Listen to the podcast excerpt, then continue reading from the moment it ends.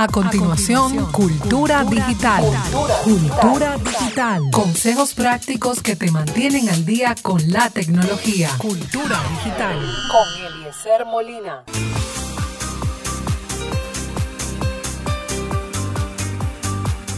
Muy bien, estamos aquí ya en compañía del tecnólogo Eliezer Molina Méndez. A ver qué nos trae el tecnólogo hoy. La segunda entrega del 2017. Vino el hombre responsable. Casanova, tú estás oyéndote lejos. Acércate ese micrófono. No, pues está boicoteando la participación, Eliu. No. Dígame. Ya. Usted se autoboicotea usted. Oye. Vamos a ver, Eliezer Molina, ¿qué hablamos hoy? Espérate, ahora es él que no se oye, espérate. Ya, habla. Eliu no está saboteando. No. Ahora fui yo que le tenía el micrófono cerrado. ¿Qué estoy diciendo? Eso es Eliu para buscarnos temas, ¿verdad, Eliu? Sí. Bien, lo que vamos a compartir es un tema relacionado a la protección de los equipos y es algo así como la BIOS, que una entrega pasada, hace un poquito ya, conversamos de qué es. Y ahí mismo la UEFI. Yo sé que dirán la gente, ¿con qué se come eso? Bueno, ahora vamos a detallarlo. La BIOS.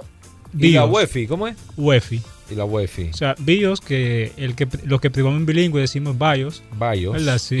Pero básicamente la BIOS es el sistema básico de su equipo. Vamos a decirlo así como un software. El software más pequeño, más bajo nivel, que se encarga de testear que las memorias estén bien, que el procesador esté bien, que todos los componentes básicos estén en correcto funcionamiento. Si hay algún fallo, eso es lo que tú escuchas, un pitido o que no te da video, o que te alerta, o que los abanicos se disparan, un sinnúmero de síntomas que puede dar, y es la BIOS quien se encarga de dar estos síntomas.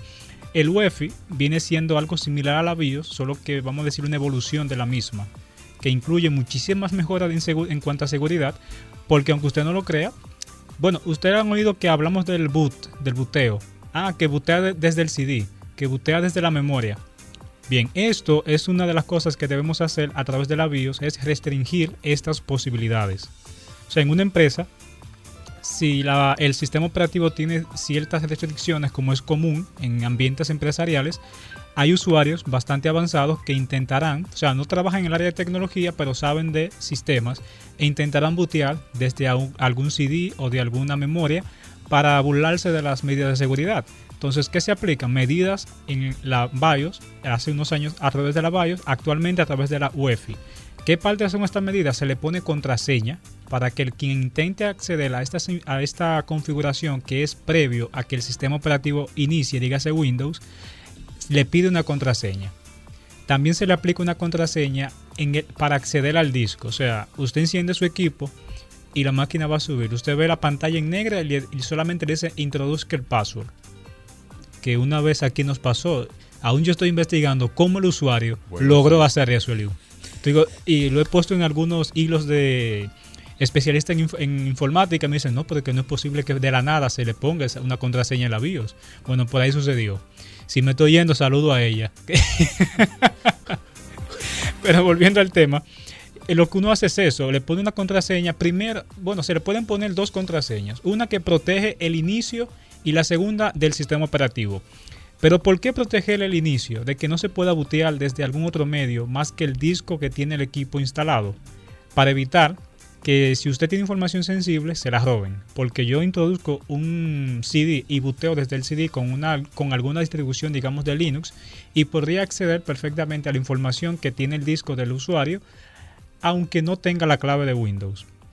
Okay. Porque pocos usuarios se toman la molestia de activar el cifrado de disco, que si ciframos el disco, sí va a prevenir de que les roben información, porque usted toma ese disco y lo pone en otra máquina y no va a funcionar, porque únicamente eso es parte del sistema que se incluye en Wi-Fi, que el Wi-Fi genera un ID mediante la composición de hardware que tiene actualmente ese equipo instalado.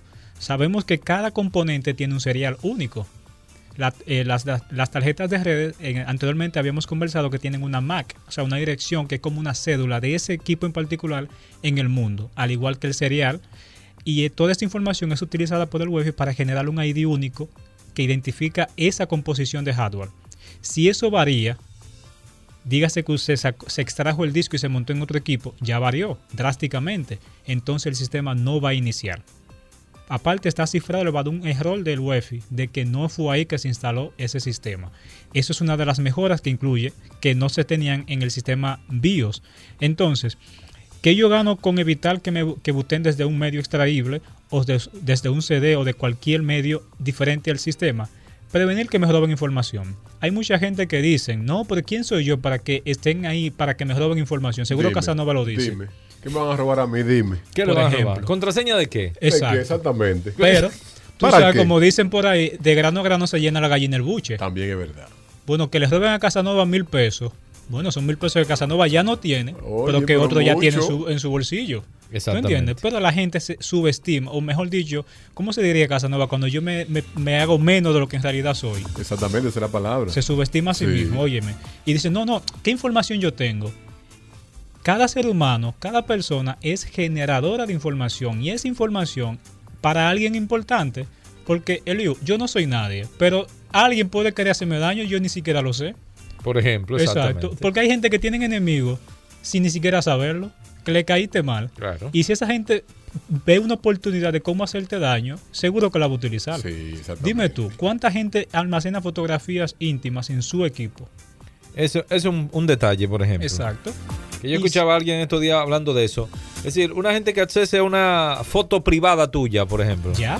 Te puede hacer daño, exacto, extorsionarte, lo que sea. Exactamente. Entonces, ¿sí? ¿Cómo yo puedo acceder? Hay gente que dejan sus equipos donde quiera, sus laptops o sus dispositivos móviles. Y sí sepa que desde un dispositivo móvil, yo tomo un ejemplo, un celular Android, que es una de las cosas que actualmente no están trayendo puerto SD, y eso es como parte de las mejoras en seguridad, porque yo tomo un celular Android, por ejemplo, el de Liu, que utiliza memoria SD, o sea, almacena memoria externa, e instalo allí un rootkit o instalo allí un troyano, lo que sea. Lo pongo en la memoria, introduzco mi memoria al celular de Liu, cargo el archivo, la saco e introduzco nuevamente la de Liu. El Liu ni se enteró, por ejemplo. Pero todo lo que Liu haga en ese dispositivo, yo lo tengo. Y eso es cuestión de ¿cuánto? 30 segundos, 40 segundos, lo que se tome el troyano en cargarse a su sistema.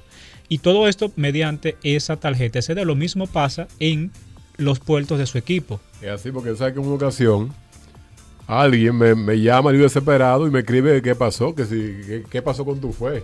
Yo, ¿cómo así? Que no, porque tú estás publicando un reguero de imágenes porno en tu página de Facebook. Ay.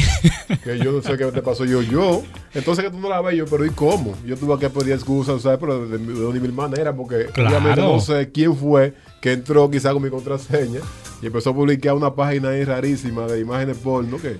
No, es que eso también es parte de todo lo que vivimos comentando en cuanto a protegerse en línea. A veces, Casanova, no es que tú le diste, es que alguien te etiquetó. Y generalmente se utilizan mecanismos que tú no ves, pero tú el que te sigue a ti sí lo ve. ¿Qué fue? Entonces, a veces es bueno que tú veas el perfil como otros te verían. O sea, tú tomas tu URL de Facebook, en mi caso, facebook.com/eliezer molina m, y lo pongo en un navegador donde yo no esté logueado. Y veo a ver qué hay, qué la gente está viendo en mi perfil. Si ustedes recuerdan, Hi-Fi traía una función de ver cómo te ve el otro. Y eso era bueno, una buena medida de seguridad. Pero eso se divorcia un poco del tema que estamos tratando actualmente. Deja ese tema ahí. Sí, es un tema interesante para una próxima ocasión. ¿Perdón? Pero está bien porque tiene que ver con seguridad. O sea, se relaciona un poquito, digo. Pero volviendo a esto, el tema esa de foto por si acaso, sí, por si acaso, que se confirme que no hay nada. Hace mucho. Que eso te sano, el de Liu. Que no ponga en juego tu testimonio. Tu testimonio, amén, que vale mucho. Exacto, porque ahora mismo está poniendo los demonios. Sí. Bien, retomando el tema, el robo de información, cosas que para usted son triviales, para otros es importantísima. Me pasaba con un colega que, oye, la pregunta más básica que él me hacía. Me preguntaba, ¿cómo yo pongo que una imagen se vea en los dos monitores? O sea, una imagen distribuida, él usa dos monitores.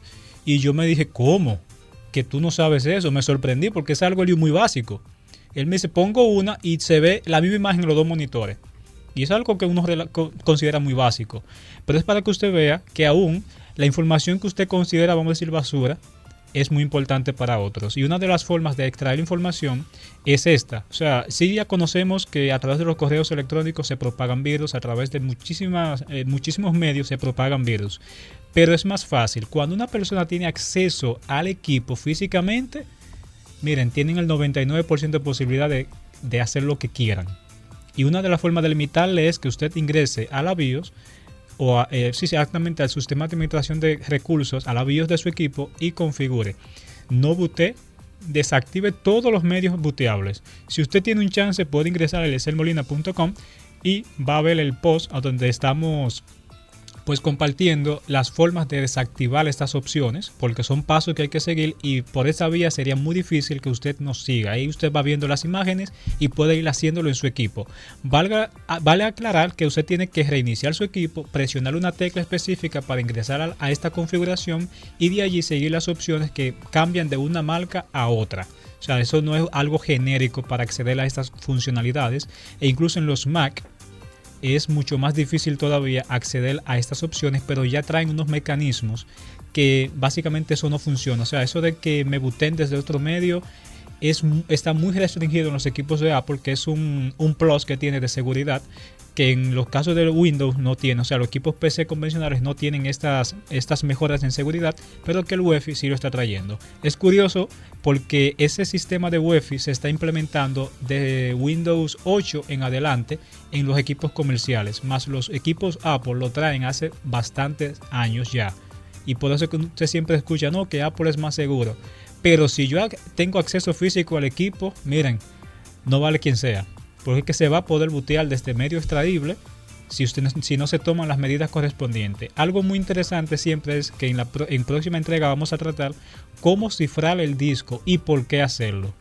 Porque todas esas medidas que estamos dando... Que no es ponerle cifra, ¿eh? Que exactamente. No es ponerle cifra al disco. Cifrarle el disco, porque todas esas medidas que estamos dando, bien, le van a ayudar. Pero recuerden lo que siempre digo, no hay método 100% seguro, no hay sistema 100% seguro, porque si hackearon las elecciones de Estados Unidos, ¿verdad? Según se cree, imagínese usted. Eso dicen. Entonces, hay dos factores que van a motivar a que se lleve a cabo un ataque, y es cuánto va a representar en ganancias y de quién se trata. Eso justificaría un ataque. Pero ya para concluir, lo único que me queda por decirles es que nos sigan en las redes sociales, Eliezer Molina M en Facebook, Twitter, Instagram y en YouTube. También que nos sigan en spotf5.com, donde compartimos información de entretenimiento, tecnología, cine, etcétera, etcétera, etcétera. Le agradecemos su sintonía y será hasta la próxima entrega aquí en Cultura Digital. Cultura digital. Consejos prácticos que te mantienen al día con la tecnología. Cultura digital. Con Eliezer Molina.